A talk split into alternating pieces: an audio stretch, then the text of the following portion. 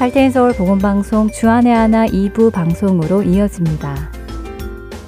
주안의 하나 2부에는 시편을 묵상하며 시편 기자의 마음을 공감해 보는 프로그램 시편 나의 고백과 은혜의 설교 그리고 마태복음 강해가 준비되어 있습니다. 먼저 시편 나의 고백으로 이어집니다.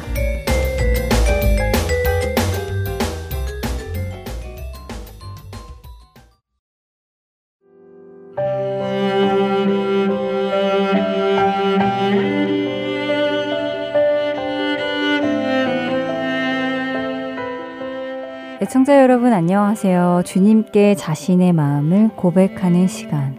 시편 나의 고백. 진행의 민경훈입니다. 우리는 예수 그리스도께서 이 땅에 오신 이후에 신앙을 가지게 되었습니다. 처음부터 예수님을 통해 하나님께 기도드리며 신앙생활을 하고 있기 때문에 사람이 하나님 앞에 나아갈 수 있는 것이 얼마나 어려운 일인지를 잘 깨닫지 못합니다. 하지만 예수님께서 오시기 이전에는 사람이 하나님께 나아갈 수 있는 방법은 오직 제사를 통해서만이었습니다. 재물을 가지고 성전 안에 들어가서는 자신이 가지고 온 재물을 자신의 손으로 직접 죽여서 그 피를 쏟아야 했지요. 레위인들과 제사장들은 이렇게 드려진 재물의 살과 피를 율법에 따라 하나님 앞에 가지고 나가서 하나님께 드렸습니다. 그렇게 드려진 재물의 향기가 하나님께 올라갈 때 비로소 자신의 죄를 사함받고 하나님과 화평의 관계를 가질 수 있었지요. 그러나 이렇게 한다고 해서 하나님의 임재가 있는 지성소 안에 들어갈 수 있는 것은 아니었습니다. 지성소는 1년에 하루, 대제사장 외에는 들어갈 수가 없는 곳이었지요. 결국 일반 성도가 하나님의 임재 안에 들어가는 것은 어려운 정도가 아니라 불가능한 일이었습니다. 심지어 우리 같은 유대인이 아닌 이방인들은 하나님의 성전 안에 들어가지도 못했고요. 그렇게 어려운 일을 또 불가능한 일을 예수님께서는 친히 길이 되어 주셨습니다. 우리로 하나님께 나아가는 길이 되어 주셨지요. 어쩌면 우리는 예수님을 통해 너무 쉽게 하나님의 임재 앞으로 나갈 수 있게 되어서 이것이 얼마나 어려운 일인지를 쉽게 잊고 사는지도 모르겠습니다. 우리는 하나님께 쉽게 나갈 수 있지만 사실 우리가 이렇게 쉽게 나갈 수 있게 되기까지의 과정은 쉽지 않았습니다. 예수님은 우리를 위해 채찍에 맞으시고 온갖 고통과 희롱과 침뱉음을 받으셨지요. 그 머리에는 가시면류관이 씌어지고 손과 발에는 못이 박히셨습니다. 피와 물을 흘리시며 십자가 위에서도 저들을 용서해 달라고 하나님께 구하셨습니다. 그래서 우리가 하나님 앞에 재물을 죽이지 않고도 아무 때나 나아갈 수 있게 된 것입니다. 여러분은 하나님 앞에 나아가실 때 기쁨으로 또한 감사함으로 나아가고 계신지요? 우리 각자의 죄를 사하여 주신 하나님의 은혜와 예수님의 희생을 기억하며 나가시는지요? 오늘 함께 묵상할 시편은 130편입니다. 이 130편은 성전에 올라가는 노래로 한 죄인이 하나님 앞에 나아갈 때 어떤 마음으로 나가는지를 잘 표현해 준 고백입니다. 여호와여, 내가 깊은 곳에서 주께 부르짖었나이다.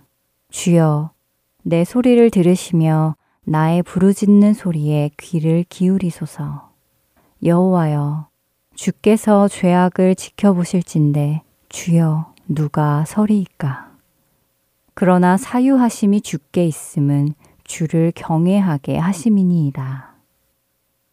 시편 130편 1절에서 4절의 말씀입니다. 시편 기자는 자신의 죄 속에서 하나님께 간절히 부르짖습니다. 이제 하나님 앞에 나아가서 자신의 죄를 용서해 주기를 간절히 부르짖습니다. 하나님께서 자신의 모든 죄를 알고 계시기에 그 하나님 앞에 감히 설 수 없음을 고백하지요. 그럼에도 불구하고 죄를 자백하는 자에게 용서하심을 베푸시는 그 하나님의 은혜 때문에 자신은 하나님을 만나러 지금 성전으로 올라가고 있음을 고백합니다. 시편 130편을 더 이해하기 쉽게 현대인 성경으로 읽어드리겠습니다. 여호와여, 내가 절망의 늪에서 주께 부르짖습니다.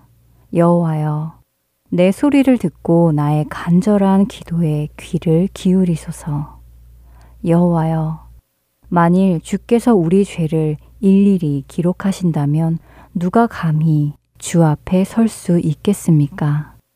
그러나 주께서 우리를 용서하심으로 우리가 두려운 마음으로 주를 섬깁니다. 내가 여호와의 도움을 기다리며 그의 말씀을 신뢰하노라. 파수병이 아침을 기다리는 것보다도 내가 여호와를 사모하는 마음이 더하구나. 이스라엘아, 너희 희망을 여호와께 두어라. 그는 한결같은 사랑을 베푸시며 언제나 구원하기를 원하시는 분이시다. 그가 이스라엘을 모든 죄 가운데에서 구원하시리라. 어떠신가요? 자신의 죄 때문에 괴로워하면서도 그 죄를 사함받기 위해 하나님의 성전으로 올라가는 시편 기자의 마음이 느껴지지 않으십니까? 파수병이 아침을 기다리는 것보다도 주님을 더 기다리는 그의 마음이 느껴지시는지요? 대면 예배가 어려운 요즘, 함께 모여 하나님께 예배 드릴 수 있었던 것이 얼마나 감사하고 귀한 일이었는지 새삼 깨닫습니다. 시편 기자의 마음으로 매 순간 주님을 만나러 가는 우리가 되기를 소망합니다. 하나님께로 가는 길이 되어 주신 예수님의 희생을 생각하며 그 길을 가는 우리가 되기를 바라며 시편 나의 고백 오늘은 시편 130편 읽어 드리며 마치겠습니다. 여호와여 내가 깊은 곳에서 주께 부르짖었나이다. 주여 내 소리를 들으시며 나의 부르짖는 소리에 귀를 기울이소서. 여호와여 주께서 죄악을 지켜보실진데 주여 누가 서리이까 그러나 사유하심이 주께 있음은 주를 경외하게 하심이니이다. 나 곧 내 영혼은 여호와를 기다리며 나는 주의 말씀을 바라는도다. 파수꾼이 아침을 기다림보다 내 영혼이 주를 더 기다리나니 참으로 파수꾼이 아침을 기다림보다 더하도다. 이스라엘아 여호와를 바랄지어다. 여호와께서는 인자하심과 풍성한 속량이 있음이라. 그가 이스라엘을 그의 모든 죄악에서 속량하시리로다. 아멘.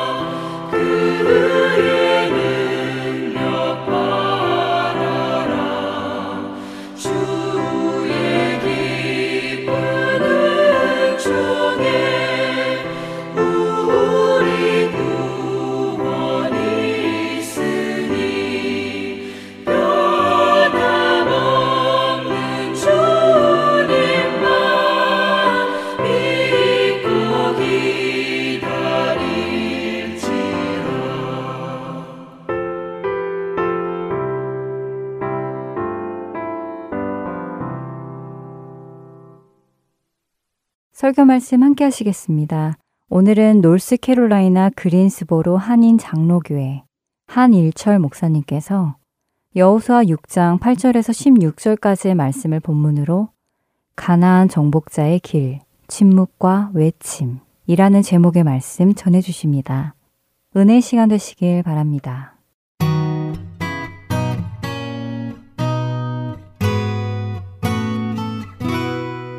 이 역사를 보면 남의 영토를 침략한 전쟁들이 있습니다. 승리자에게는 그날이 두고두고 큰 기념이 되는 축하할 만한 날이 되겠지만 패배자들에게는 그날이 나를 빼앗긴 굴욕의 날로 기억될 것입니다. 그렇다면 여러분 생각에 역사를 기록할 때에 누구의 입장에서 쓸 것 같습니까? 승리자일까요? 패배자일까요? 당연히 승리자들에 의해서 역사가 기록될 것입니다. 왜냐하면 승리의 관점에서 쓰여진 자기 정당화를 위해서 기록했기 때문이지요.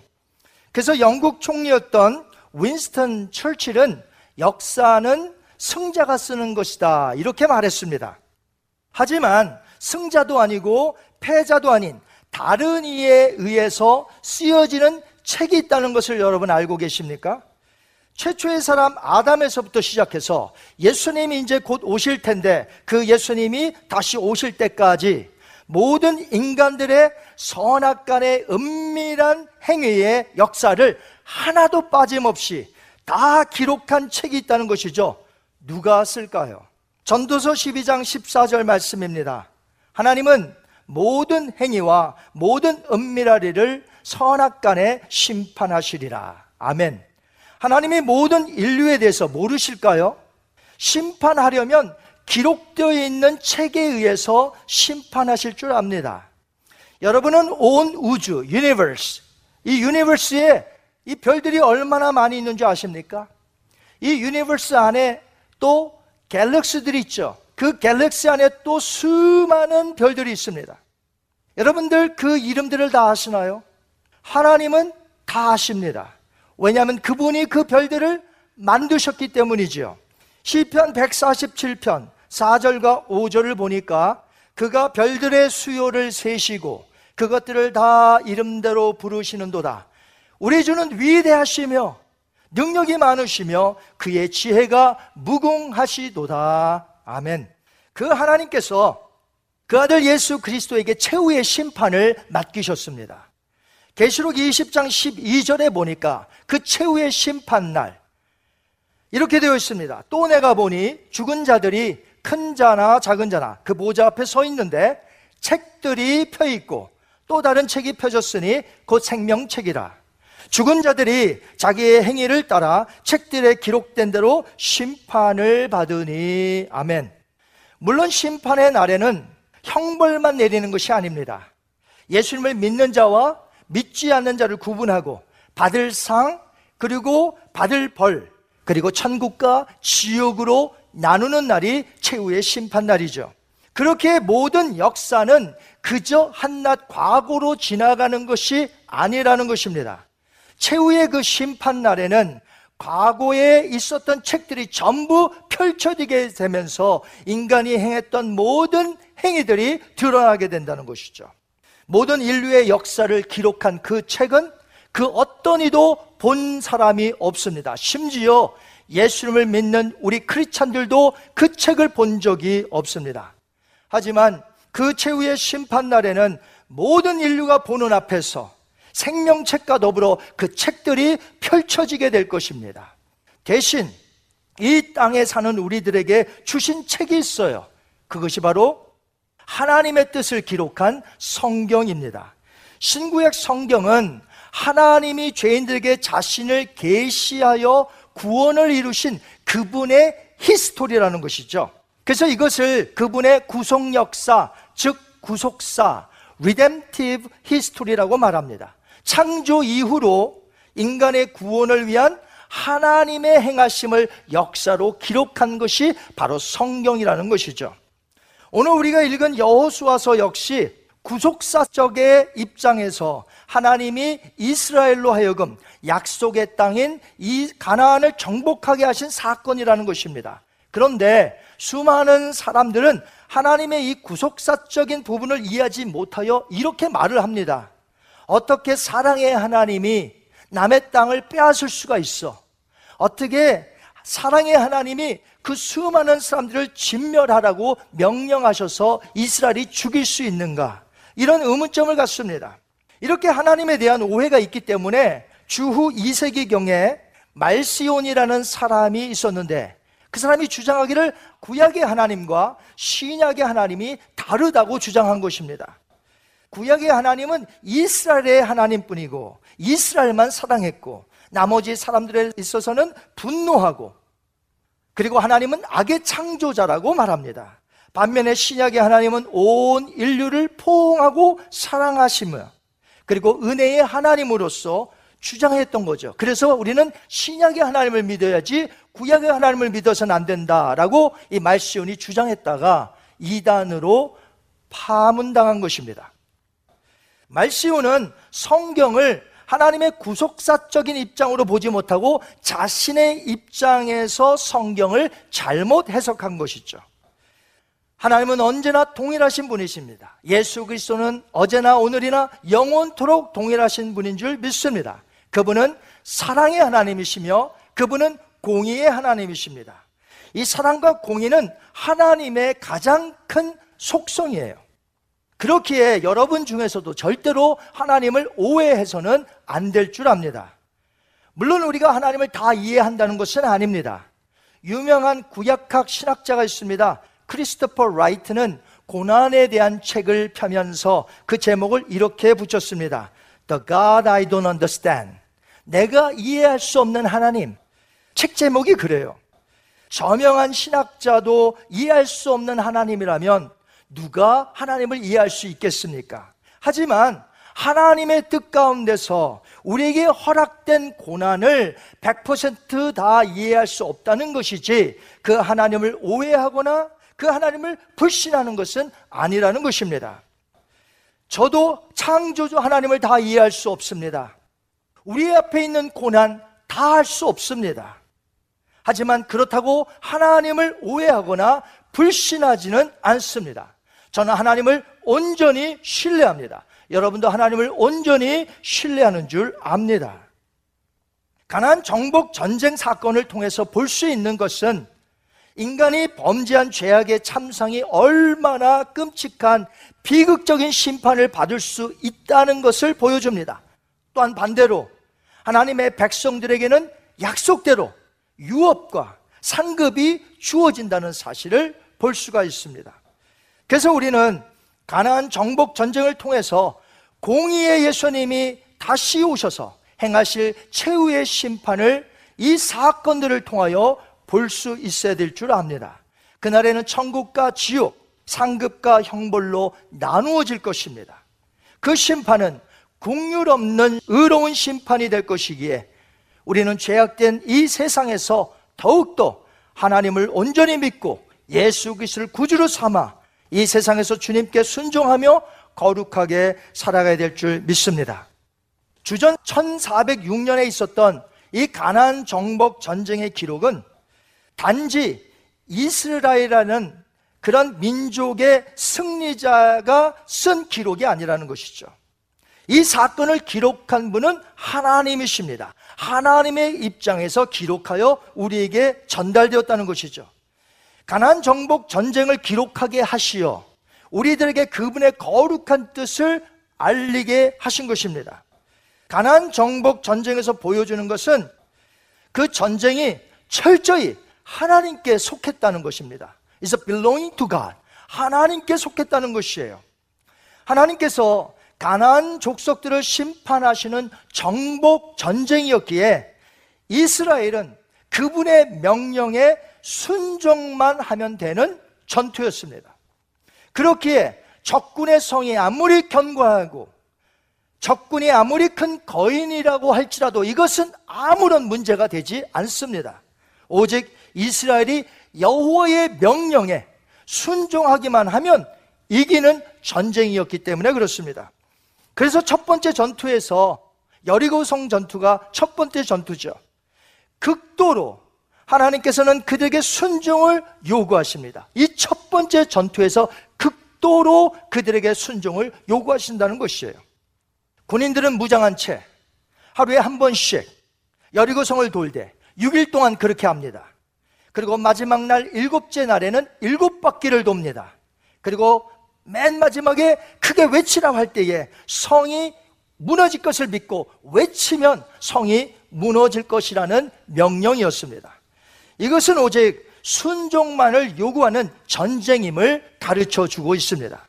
그런데 이 첫 번째 여리고성 전투는요, 사실 무엇과 아주 밀접하게 맞물려 있냐면 바로 그 전에 행했던 길갈에서의 할례와 맞물려 있습니다. 광야에서 이스라엘 백성들은 할례를 받지 못했습니다. 할례가 없는 자들이 되어 버렸어요. 그래서 하나님께서 할례를 행하라고 하는데 물이 흘러 넘치는 요단강을 기적적으로 건넌 후 여리고 성과 아주 가깝게 있는 곳 길갈이라는 곳에서 캠프를 쳤을 때 하나님께서 그들에게 할례를 행하라고 명령하신 것이에요.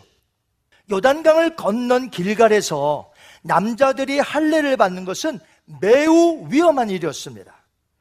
만약 할례를 받았다는 정보를 적군인 여리고성 사람들이 알았다면 성문을 열고 나와서 누워 있는 그들을 칼로 다 창으로 찔러 죽일 수도 있는 일이었어요. 위험한 일이었습니다. 하지만 이스라엘은 길갈의 캠프에서 하나님이 그곳에서 할례를 행하라 하셨기에 그들은 순종할 수밖에 없었던 것이죠. 그리고 또다시 절대적인 순종을 요구하는 첫 번째 전투에서 돌기만 하라는 것이에요. 그리고 외치라고 할 때에 외치라는 것입니다. 여호수아는 그들에게 두 가지 순종할 것에 대해서 명령을 내렸습니다. 첫 번째 순종은 7일간 성을 열세 바퀴를 도는 동안 침묵만 하라는 것이었습니다. 두 번째 순종은 마지막 열세 바퀴를 다 돌고 나서 제사장들의 나팔 소리가 길게 울려 퍼지게 되면 그때에 모두 온 힘을 다해 크게 외치라는 명령이었습니다. 침묵과 외침. 이것이 그들에게 내려진 명령이요. 그들이 순종해야 할 것들이었습니다. 10절을 한번 볼까요? 여호수아가 백성에게 명령하여 이르되 너희는 외치지 말며 너희 음성을 들리게 하지 말며 너희 입에서 아무 말도 내지 말라. 그리하다가 내가 너에게 명령하여 외치라 하는 날에 외칠지니라 하고 아멘.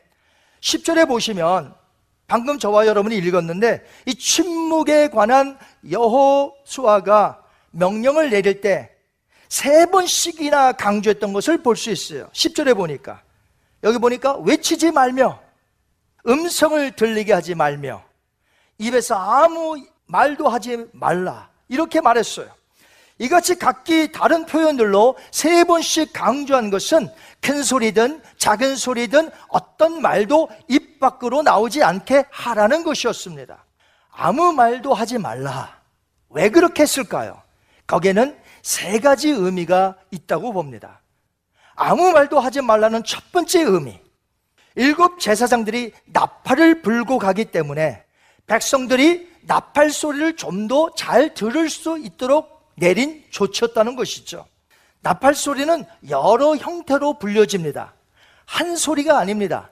그러므로 나팔 소리를 자세히 주의하여 들어야 한다는 것이죠. 성을 돌 때에 내가 남들과 자꾸 말하면 나팔의 정확한 소리를 알아들을 수가 없습니다. 지난 5월 달에 파키스탄 여객기 추락 사건의 결과가 블랙박스를 찾으면서 드러났습니다. 그 진실이. 블랙박스에는 조종사와 부조종사 간의 대화가 고스란히 담겨져 있었는데요. 황당한 것은 그들이 코로나19로 걱정하면서 서로 잡담하다가 관제탑에서 세 번씩이나 조종사에게 고도가 너무 높으니 그 고도에서 랜딩을 하려면 큰일 난다. 이렇게 세 번씩이나 워닝을 했다는 것이에요. 그런데 그것을 무시해버렸습니다. 잡담하느라고. 비행기 바퀴도 완전히 꺼내지 않은 상태로 활주로에 진입을 하여 랜딩을 하려다가 엔진이 땅에 먼저 닿습니다. 손상을 입게 되죠? 다시 이륙하려다가 그 과정에서 엔진이 멈춰 서게 됐고 그리고 추락하게 된 것입니다. 이 관제탑의 지시를 계속해서 듣지 않고 조종사들끼리 코로나19로 걱정하며 잡담하다가 그만 97명의 사망자를 낸 것입니다. 관제탑의 지시를 무시하고 자신들의 사명은 잊은 채, 사명이 뭐죠? 무사히 승객들을 태워서 착륙시키는 거죠. 그런데 자신들의 사명은 잊은 채 걱정하며 잡담한 결과가 큰 비극을 초래한 것입니다. 성경에는 나팔 소리를 하나님의 음성으로 자주 표현했습니다. 그렇게 내가 주의를 기울이지 않고 자꾸만 말할 때 하나님의 음성을 놓칠 수 있다는 것이에요. 이거 반비례적인 것입니다. 내가 말을 많이 하면 하나님의 음성이 적게 들려온다는 사실을 아셔야 됩니다. 설교를 들을 때에 매 시간 설교에 집중해야 되고 잡담을 금하는 이유가 바로 여기 있는 것입니다. 만약 어떤 사람이 설교 시간에 다른 이와 잡담을 하게 되면 바로 그 시간에 하나님이 그 사람에게 주시고자 하는 음성을 놓치게 되는 것이죠. 그러므로 주의를 기울여서 하나님의 말씀을 잘 듣는 자들이 되기 위해서는 우리가 침묵해야 한다는 것이죠. 아무 말도 하지 말라는 명령에서 두 번째로 생각해 볼 것은 이것입니다. 서로 간에 의심 섞인 말과 불평의 말을 아예 입 밖에 내지 못하게 하기 위함이었습니다. 가난 정복 전쟁은 하나님이 그 땅에 내리시는 심판이었습니다. 그렇기에 하나님이 하시는 일이에요. 하나님이 심판하시고 하나님이 이끄시는 전쟁이에요. 그렇기 때문에 그 일에 불평하고 원망하면 안 된다는 것이죠. 우리가 만약에 원망하고 불평하면 그 일이 하나님의 일인데 이게 얼마나 어리석은 일이고 그 비극적인 것이 되겠습니까? 여러분 광야 생활했던 이스라엘을 우리는 잘 압니다. 광야에서 이스라엘이 주로 행했던 죄악이 무엇입니까? 불평과 원망의 말을 쏟아내는 것이었죠. 그들의 불평과 원망으로 40년 동안 20세 이상 되는 사람은 갈렙과 여호수아를 제외하고 모두 광야에서 죽었습니다. 20세 미만의 자녀들도 부모와 달리 침묵을 일관하는 인품을 지닌 자들이 아니었습니다. 그들도 광야에서 불평하며 죽어간 부모님 세대와 다를 바가 하나도 없습니다. 여호수아는 그들의 인품과 성품을 잘 알고 있었기 때문에 그들의 죄악된 인품을 알고 있었기 때문에 성을 돌 때에 옆에 있는 사람들 간에 부정적인 말, 낙심케 하는 말 절대로 못하도록 아예 침묵하라는 명령을 내린 것입니다. 예전에 개혁 성경에는 들레지도 말고 그랬습니다. 들레지도 말고가 뭘까요? 야단스럽게 호들갑 떨지 말라는 것입니다. 이렇게 견고한 성을 돈다고 무너지겠어? 말도 안 돼. 그래, 그래. 우리가 지금 뭐 하고 있는 건지 모르겠어. 와, 성이 정말 높다. 이건 말도 안 되는 일이야. 사실 여리고 성은 그들이 본 그대로 견고한 성이었습니다. 고고학자들의 여리고 성 발굴로 인하여 그것이 증명이 되었어요. 여리고 성이 발굴된 것입니다. 고고학자 브라이언 우드는 이렇게 말했습니다. 아주 견고한 성입니다. 고고학자들이 발견한 것에 의하면 엄청난 양의 흙에 둑을 만들어 도시를 두고 있었습니다. 둑의 바닥에는 50피트 높이의 옹벽이 있었고 그 외에는 20피트 높이의 진흙 벽돌로 만들어진 벽이 있었으며 두 개의 언덕 위에는 또 다른 20피트 높이의 진흙 벽돌의 성벽이 있었습니다. 그 정도로 방어하기에 튼튼한 성이었고 성경에 적혀져 있는 그대로였습니다. 이렇게 고고학자가 발굴한 후에 말한 것이에요. 그 견고한 성 앞에서 얼마든지 부정적인 말, 낙심케 하는 말들을 할 수 있죠. 사람인지라. 그래서 여호수아는 하나님이 행하시는 일을 믿음으로 바라보라 하면서 입단속을 시킨 것이 이것은 하나님이 하시는 것이다. 너희들은 입을 닫고 침묵하여 따라가기만 하면 이기는 전쟁이라 이렇게 명령을 내린 것이죠. 이스라엘은 하나님만 바라보면 되는 것이었습니다. 잠잠히 그 상황을 침묵 가운데 성을 돌기만 했으면 됐습니다. 그렇습니다. 하나님만 바라보시는 여러분 되시기 바랍니다. 불신앙적인 말을 해서는 안 됩니다. 하나님을 바라보려면 침묵의 시간들이 필요합니다. 바로 지금이 그때가 아니겠습니까? 아무 말도 하지 말라는 명령에서 세 번째로 우리가 배울 내용은 무엇일까요? 성 위에서 적군이 하는 말에, 적군이 하는 제스처에 아무런 반응과 대꾸를 하지 말라는 것이죠. 침묵하라는 것입니다. 여리고 성 위에 있는 군인들은 견고한 성을 매일같이 도는 이스라엘을 내려다보면서 무엇이라 말했을까요? 무엇이라 비웃었을까요? 분명히 조롱하고 자기들끼리 이야기하며 비웃었을 것입니다. 손가락질을 했을 것입니다. 야, 이 여리고 성이 얼마나 견고한데 너희들이 그렇게 성을 돈다고 이길 듯 싶으냐? 한심하구나. 쟤네들 좀 봐. 매일 돌기만 해, 어리석게. 이런 말을 듣거나 놀리는 표정을 보았다면 이스라엘 사람들의 얼굴에 아마 화끈거렸을 것입니다. 저들이 지금 우리를 비웃고 있잖아. 얼마나 놀리고 있겠어. 이거 지금 정말 우리가 잘못하고 있는 것 아니야? 옆에서 맞장구 칠 수 있습니다. 그러게 말이야. 나도 그렇게 생각해. 창피해 죽겠어. 이게 무슨 꼴이야? 여호수아는 그들의 비웃음이 있을 것을 다 알고 있었기에 어떤 말로도 반응하지 말고 침묵하며 성을 돌라고 명령한 것입니다. 우리는 남의 시선을 굉장히 두려워합니다. 저 사람들이 나를 어떻게 생각할까? 사람들은 무엇인가를 말할 때에 자기들의 생각까지 첨부하여 말을 옮깁니다. 그러다 보니 나중에 듣는 사람은 맨 처음과 엉뚱한 말을 듣게 되는 것이죠. 왜요? 내 생각을 첨부하여 전하고 다른 사람이 내 생각을 첨부하여 전하니 나중에는 엉뚱한 말이 되는 것이에요. 여수아는 분명히 캠프로 돌아간 후에도 침묵을 지시했을 것입니다. 왜냐하면 떠도는 소문으로 이스라엘 진영 캠프가 우왕좌왕할 수 있기 때문이었죠. 새벽 일찍이 캠프를 떠나 성을 또 돌아야 했기에 전날 저녁에 일찍 자거라. 침묵하거라. 그런 명령을 내렸을 줄 압니다. 우리는 대부분 말로 실수하며 말로 죄를 짓습니다. 그래서 야고보는 모든 짐승들은 충분히 길들일 수 있지만 트레이닝을 통해서 길들일 수 있지만 사람의 혀는 길들이기 힘들다고 말한 것입니다. 사람들의 입으로 전하는 소문으로 우리의 마음이 요동치며 다른 사람들의 말로 인하여 실족합니다. 우리가 오늘 배워야 하는 교훈은 무엇일까요? 하나님이 행하시는 일에 잠잠히 침묵해야 될 줄 압니다. 침묵하라고 하셨을 때에 침묵하는 것이 신앙입니다. 잠잠하라고 했을 때 잠잠하고 오로지 예수님만 바라보는 것이 신앙이라는 것이에요. 들레지도 말고 소문을 만들지도 말고 소문을 전하지도 말고 조용히 하나님의 말씀을 묵상하며 침묵하는 것이 신앙이라는 것이에요.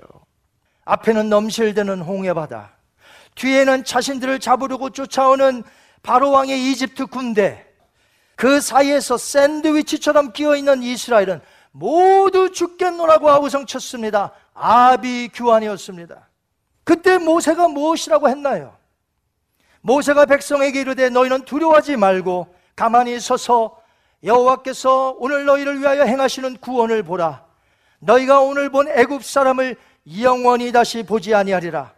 여호와께서 너희를 위하여 싸우시리니 너희는 가만히 있을지어다. 아멘. 출애굽기 14장 13절 14절 말씀입니다. 너희는 가만히 있을지어다. 그렇습니다. 가만히 있어야 할 때 가만히 있는 것이 신앙이요. 성숙한 자들의 모습인 것입니다. 무엇을 우리가 매번 하는 것만이 성숙한 자의 모습이 아니라 때를 기다리며 조용히 해야 할 때 침묵하고 있어야 되는 것도 성숙한 자의 모습이라는 것이죠. 여러분은 오늘 어떻습니까? 지금 이 시대는 조용히 주님만 바라봐야 할 때인 줄 믿습니다. 요동치는 시대입니다. 흔들리는 시대입니다. 말이 무성한 시대입니다. 여러분은 어떻게 성숙한 자로 이 시대를 살아가야 되겠습니까? 물론 여호수아는 백성들에게 침묵하라는 명령만 한 것이 아닙니다.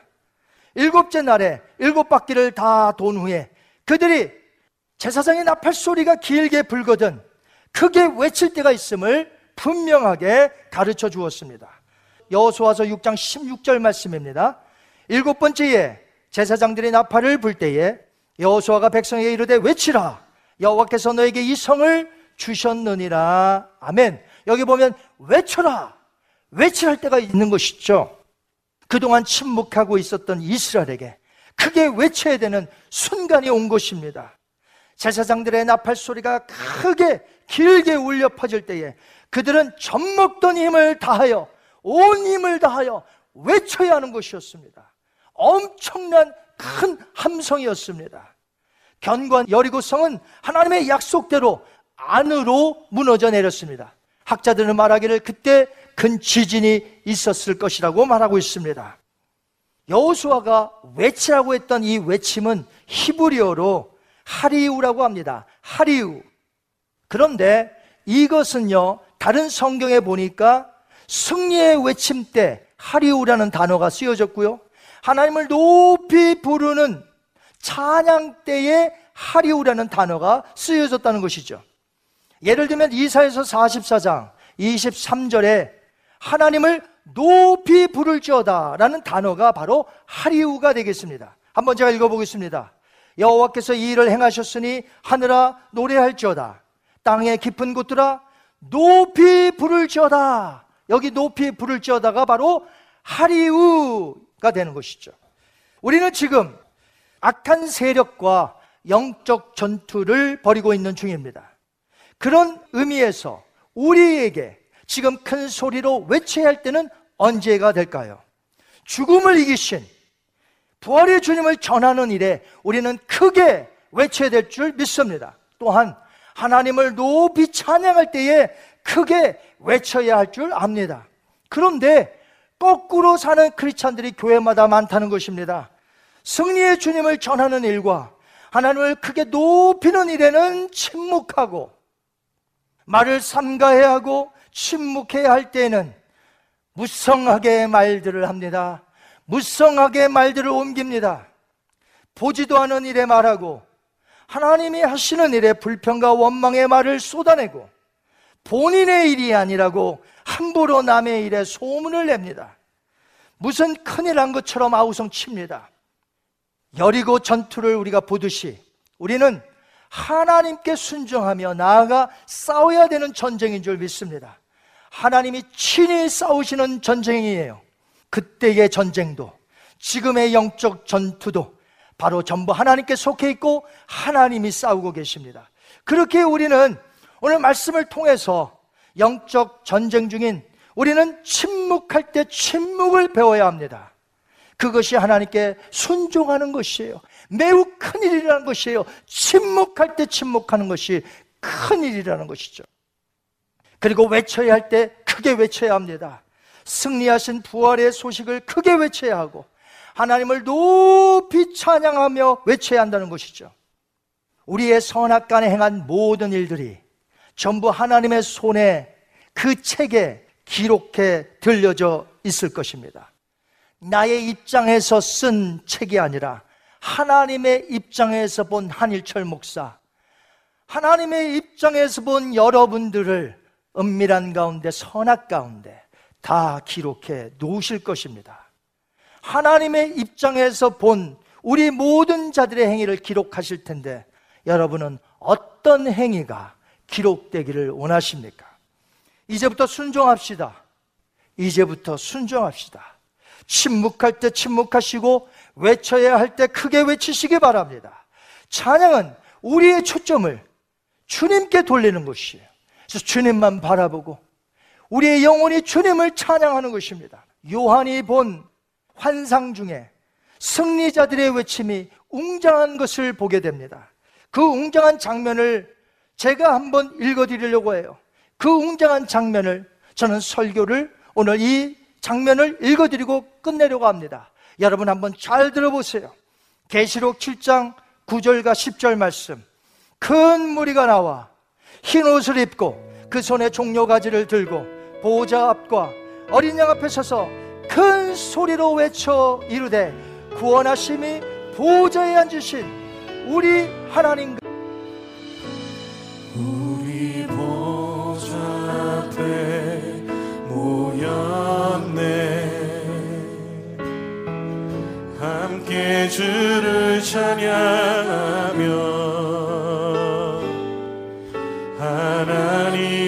사랑 그 아들 주셨네. 그의 피로 우리 구원 받았네. 십자가에서 쏟으신 그 사랑 한가지 원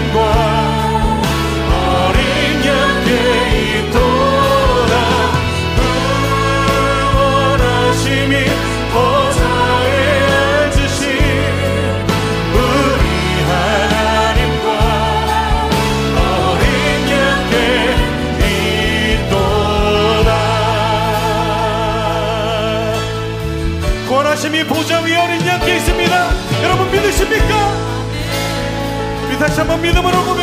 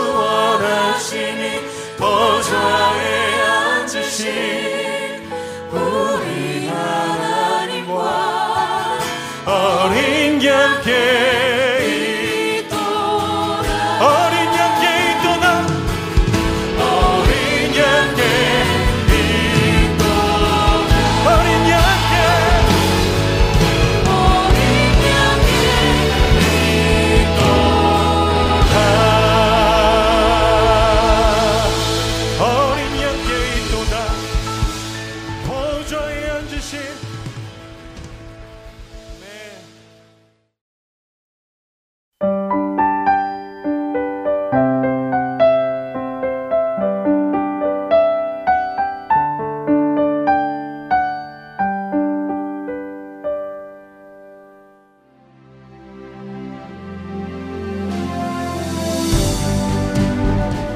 할튼 서울 복음 방송의 사역은 청취자 여러분의 소중한 후원에 힘입어 이루어져 가고 있습니다. 매월 정기적인 후원은 저희 사역을 계획하고 추진해 나가는 데 기초가 됩니다. 홈페이지 www.heartandsoul.org로 접속하셔서 참여하기를 눌러 은행 자동이체와 credit card로 매달 정기적으로 후원하실 수 있습니다. account setup에 도움이 필요하신 분들은 602-866-8999로 전화 주시면 도와드리겠습니다. 여러분의 기도와 후원으로 예수님의 생명의 말씀이 필요한 곳에 전달됩니다.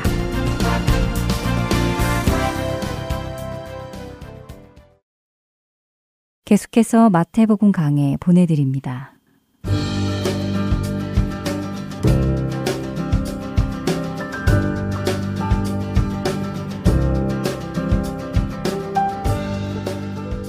헐트앤 서울 복음 방송 애청자 여러분 안녕하세요. 마태복음 강의 김태정 목사입니다. 오늘은 23장의 나머지 부분을 통해 예수님께서 외식하는 이들을 질책하시는 일곱 가지의 화에 대한 내용을 살펴보고자 합니다. 제일 먼저 예수님께서는 13절을 통해 외식하는 서기관들과 바리새인들에게 화가 있을 것이라고 경고하십니다. 화 있을진저 외식하는 서기관들과 바리새인들이여 너희는 천국문을 사람들 앞에서 닫고 너희도 들어가지 않고 들어가려 하는 자도 들어가지 못하게 하는도다. 예수님께서는 외식하는 그들이 천국문을 닫고 있다고 말씀하십니다.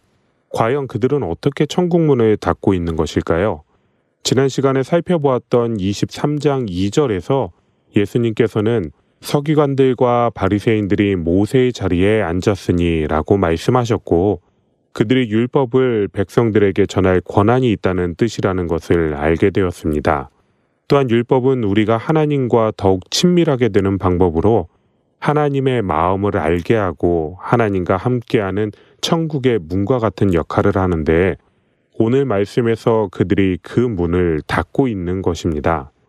왜냐하면 그들 자신이 하나님과 친밀하지 못했기 때문이고 어떻게 해야 하나님과 친밀해질 수 있는지 관심도 알지도 못했기 때문입니다. 하지만 이러한 사실에 그치지 않고 그들은 모세의 자리라는 존경받는 위치를 빼앗기기 싫어서 자신도 알지 못하는 것으로 백성들을 가르쳤고 이 때문에 예수님께서는 그들이 천국 문도 닫고 다른 이도 들어가지 못하게 한다고 말씀하신 것입니다. 그리고 그들은 그 위치를 더욱 견고히 하기 위해 노력까지 합니다. 15절의 말씀입니다. 화 있을진저 외식하는 서기관들과 바리새인들이여 너희는 교인 한 사람을 얻기 위하여 바다와 육지를 두루 다니다가 생기면 너희보다 배나 더 지옥 자식이 되게 하는도다. 두 번째로 화가 있을 것이라고 말씀하시는 예수님은 그들이 교인 한 사람을 얻기 위해 얼마나 노력하고 있는지를 말씀하고 계십니다. 노력이 나쁜 의미로 쓰이는 경우는 별로 없지만 방향이 잘못된 노력만큼 나쁜 일은 없습니다. 이들은 자신들의 세력을 더욱 키우기 위해 바다와 육지를 건너는 수고를 아끼지 않습니다. 하지만 노력은 올바른 방향으로 진행되어야 합니다. 그들이 전한 복음은 그들의 생각과 유전이 아닌 하나님을 알게 해야 합니다. 이것이 바른 모습입니다. 하지만 그들의 노력은 방향이 달랐습니다. 이 내용은 오늘을 살아가는 우리도 심각하게 생각해 보아야 합니다. 분명 복음을 전하고 받아들인 사람들은 예수님을 닮아야 하는데 예수님이 아닌 교회를 닮아가고 있다는 것을 알고 계십니까? 사실 복음을 전한 기성교회를 닮아가는 것은 너무도 당연합니다. 문제는 기성교회가 예수님을 닮지 않았다는 사실이죠. 너무도 당연하게 맨 처음 말씀을 듣고 회심한 그들은 예수님을 조금 알게 되었지만 그 후 그들은 변질되고 말았습니다.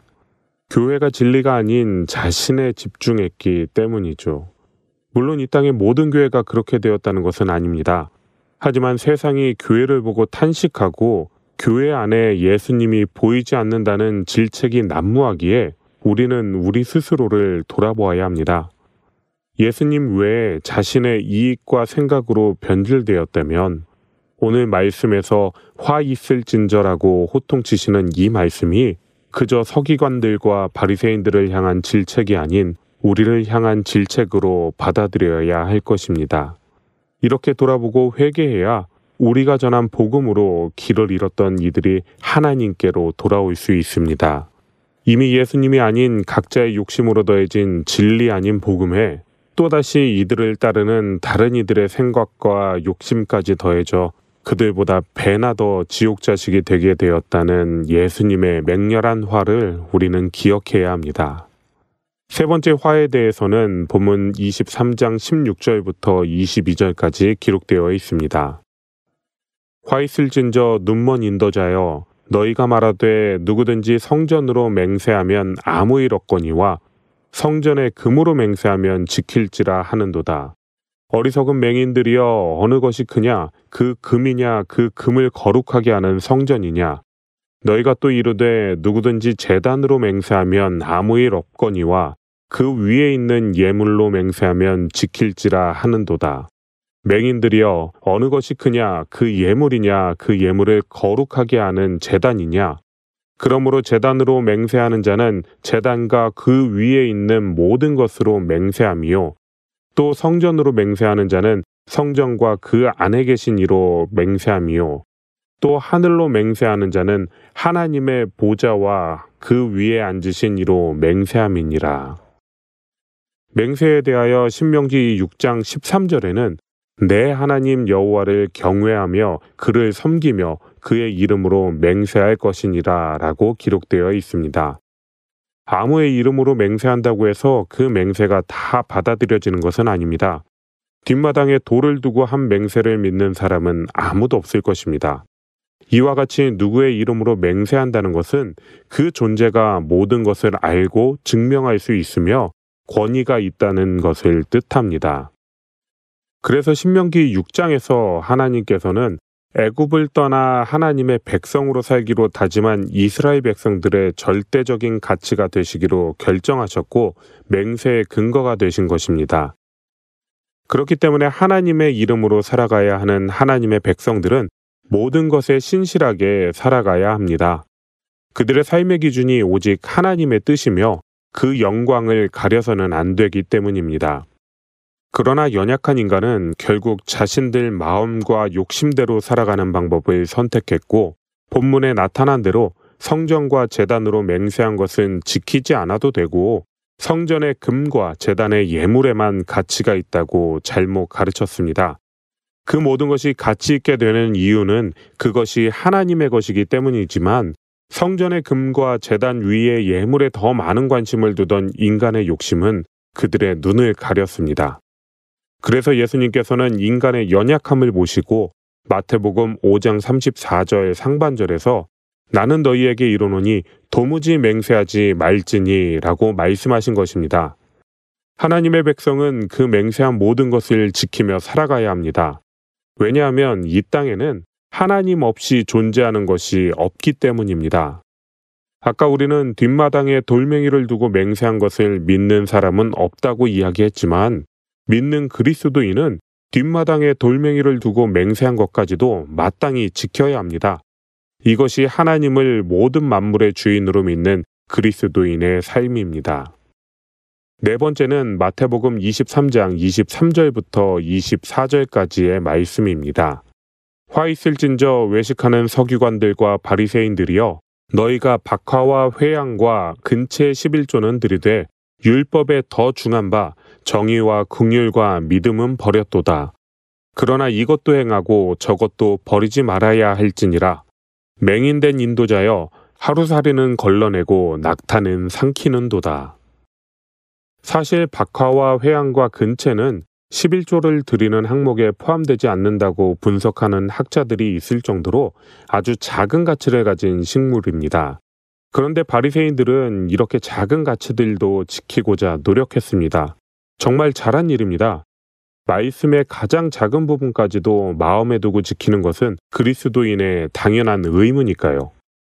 하지만 예수님께서는 이처럼 작은 일에는 목숨을 걸지만 하나님께서 정말로 중요하게 생각하는 정의와 긍휼과 믿음은 버린 그들을 책망하고 계십니다.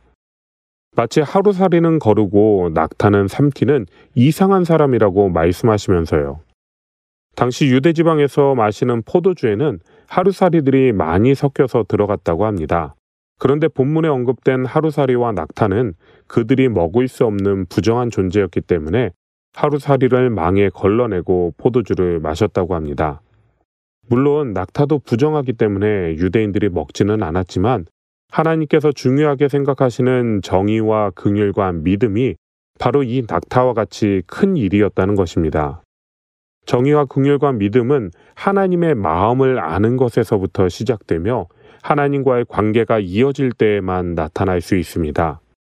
하나님께서 보시기에 옳은 것이 정의이고 하나님께서 불쌍한 이웃을 보실 때 나타나는 것이 긍휼이며 하나님이 계시기에 보여지는 것이 믿음입니다.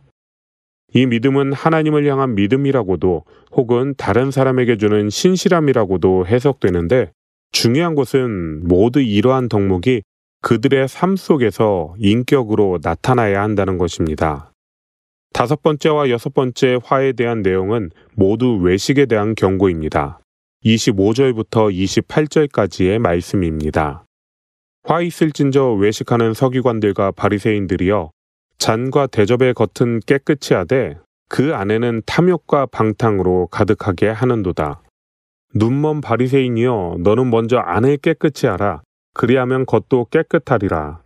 화 있을진저 외식하는 서기관들과 바리새인들이여 회칠한 무덤 같으니 겉으로는 아름답게 보이나 그 안에는 죽은 사람의 뼈와 모든 더러운 것이 가득하도다. 이와 같이 너희도 겉으로는 사람에게 옳게 보이되 안으로는 외식과 불법이 가득하도다. 다섯 번째는 사람 안의 탐욕과 방탕함을, 여섯 번째는 외식과 불법을 경고하고 계십니다. 사실 질책하시는 내용은 다르지만 공통점은 밖으로 보았을 때에는 아무런 문제 없이 오히려 아름답게 보인다는 사실입니다. 사무엘상 16장 7절 하반절에는 사람은 외모를 보거니와 나 여호와는 중심을 보느니라 하시더라라고 기록되어 있습니다. 중심을 보시는 하나님을 의식하며 살아간다면 우리는 분명 우리의 마음이 하나님 보시기에 바로 서 있는지 더 신경 쓰겠지만 그렇지 못한 현실은 우리가 하나님보다 세상의 이목에 더욱 집중한다는 증거가 됩니다. 분명 예수님께서는 먼저 그 안을 깨끗하게 하면 겉도 깨끗하게 될 것이라고 말씀하십니다.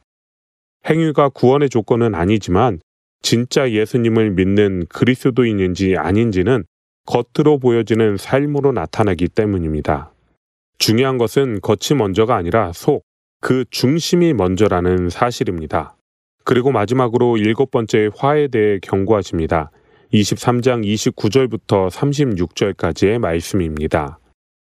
화 있을진저 외식하는 서기관들과 바리새인들이여 너희는 선지자들의 무덤을 만들고 의인들의 비석을 꾸미며 이르되 만일 우리가 조상 때에 있었더라면 우리는 그들이 선지자의 피를 흘리는데 참여하지 아니하였으리라 하니 그러면 너희가 선지자를 죽인 자의 자손임을 스스로 증명함이로다. 너희가 너희 조상의 분량을 채우라.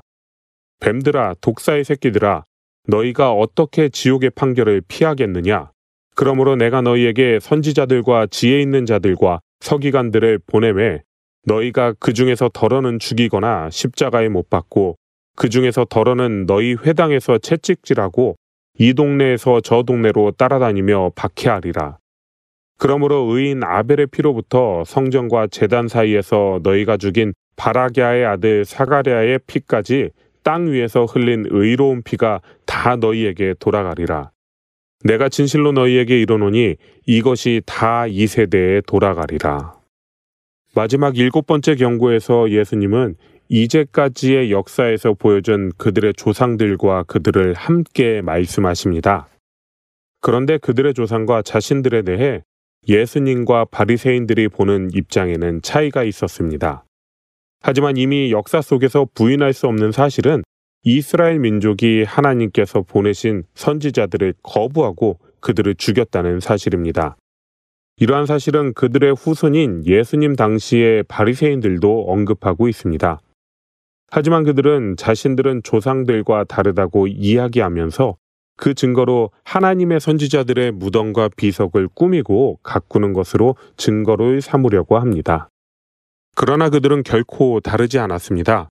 하나님의 선지자보다 더 확실한 하나님의 아들, 말씀이신 그분이 그들 가운데 오셨지만 그들은 결코 예수님을 인정하지 못했습니다. 예수님이 누구신지 알지도 못했고 진실을 외면하고 예수님을 없애기 위해 작은 실수 하나라도 찾으려고 했습니다. 그러한 그들에게 예수님은 그들이 조상과 같은 근본을 가진 같은 존재라고 하시며 그 조상의 분량을 채우라고 말씀하십니다. 우리는 하나님께서 은혜에 대해서도 기다려 주시지만 죄에 대해서도 그 결과가 계속된다는 사실을 기억해야 합니다. 어찌 보면 죄에 대한 것은 억울해 할 수도 있습니다. 하지만 기억할 것은 그들이 회개하고 결단하여 하나님께 돌아올 때에 하나님께서는 그들을 받아주신다는 사실입니다. 이 민족의 시작인 아브라함도 하나님을 알지 못하고 우상을 만들던 데라의 아들이었지만 하나님의 인도하심에 순종한 후에 영원한 약속을 받았고 그 약속 때문에 하나님께서는 그들의 계속된 잘못에도 포기하지 않으시고 예수님을 보내주시기까지 하셨습니다. 하지만 결국 그들은 예수님을 십자가에 못 박아 그 분량을 채웠고 학자들은 그 결과로 예루살렘 성전이 파괴되었다고 합니다. 하지만 예루살렘 성이 무너졌다고 하나님의 은혜가 끝난 것은 아니었습니다. 도리어 이 일을 통해 온 세상을 향한 구원의 역사는 시작되었습니다. 예수님을 믿는 믿음으로 인해 고통받던 이들이 온 세상으로 퍼져나갔고 그 자리에서 복음을 전하는 일이 일어났기 때문입니다. 고통은 분명 있습니다. 잘못한 결과에 대한 체벌은 분명 있을 것입니다. 하지만 중요한 것은 그러한 체벌은 우리를 미워하시는 하나님의 마음이 아니라 지금도 돌아오라고 말씀하시는 하나님의 사랑의 마음이라는 것입니다. 진짜 두려워해야 할 것은 당장의 고난이 아니라 최후의 심판입니다. 다시는 돌이킬 수 없는 하나님의 사랑과 공의의 순간이 다가올 그때를 준비해야 할 것입니다. 오늘은 마태복음 23장에 기록된 일곱 가지 화에 대한 내용을 살펴보았습니다. 하나님을 제대로 알지도 못하고 알려고도 하지 않는 그들의 무책임과 어리석음이 결국 화 있을진저라고 질책을 받게 한 사실을 기억하면서 이번 한 주는 더욱 하나님을 기억하며 살아가시기를 소원합니다. 그러한 여러분의 삶에 하나님께서 동행하시는 은혜가 가득하길 소원하며 마태복음 강해 마치겠습니다.